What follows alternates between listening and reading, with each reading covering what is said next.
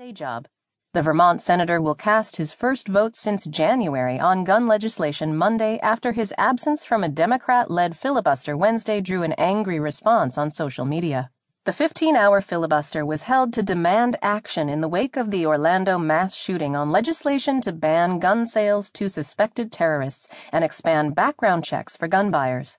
Sanders participated in a vigil in his hometown of Burlington on Monday night to honor those who died in Orlando and called for a ban on assault weapons in speeches this week.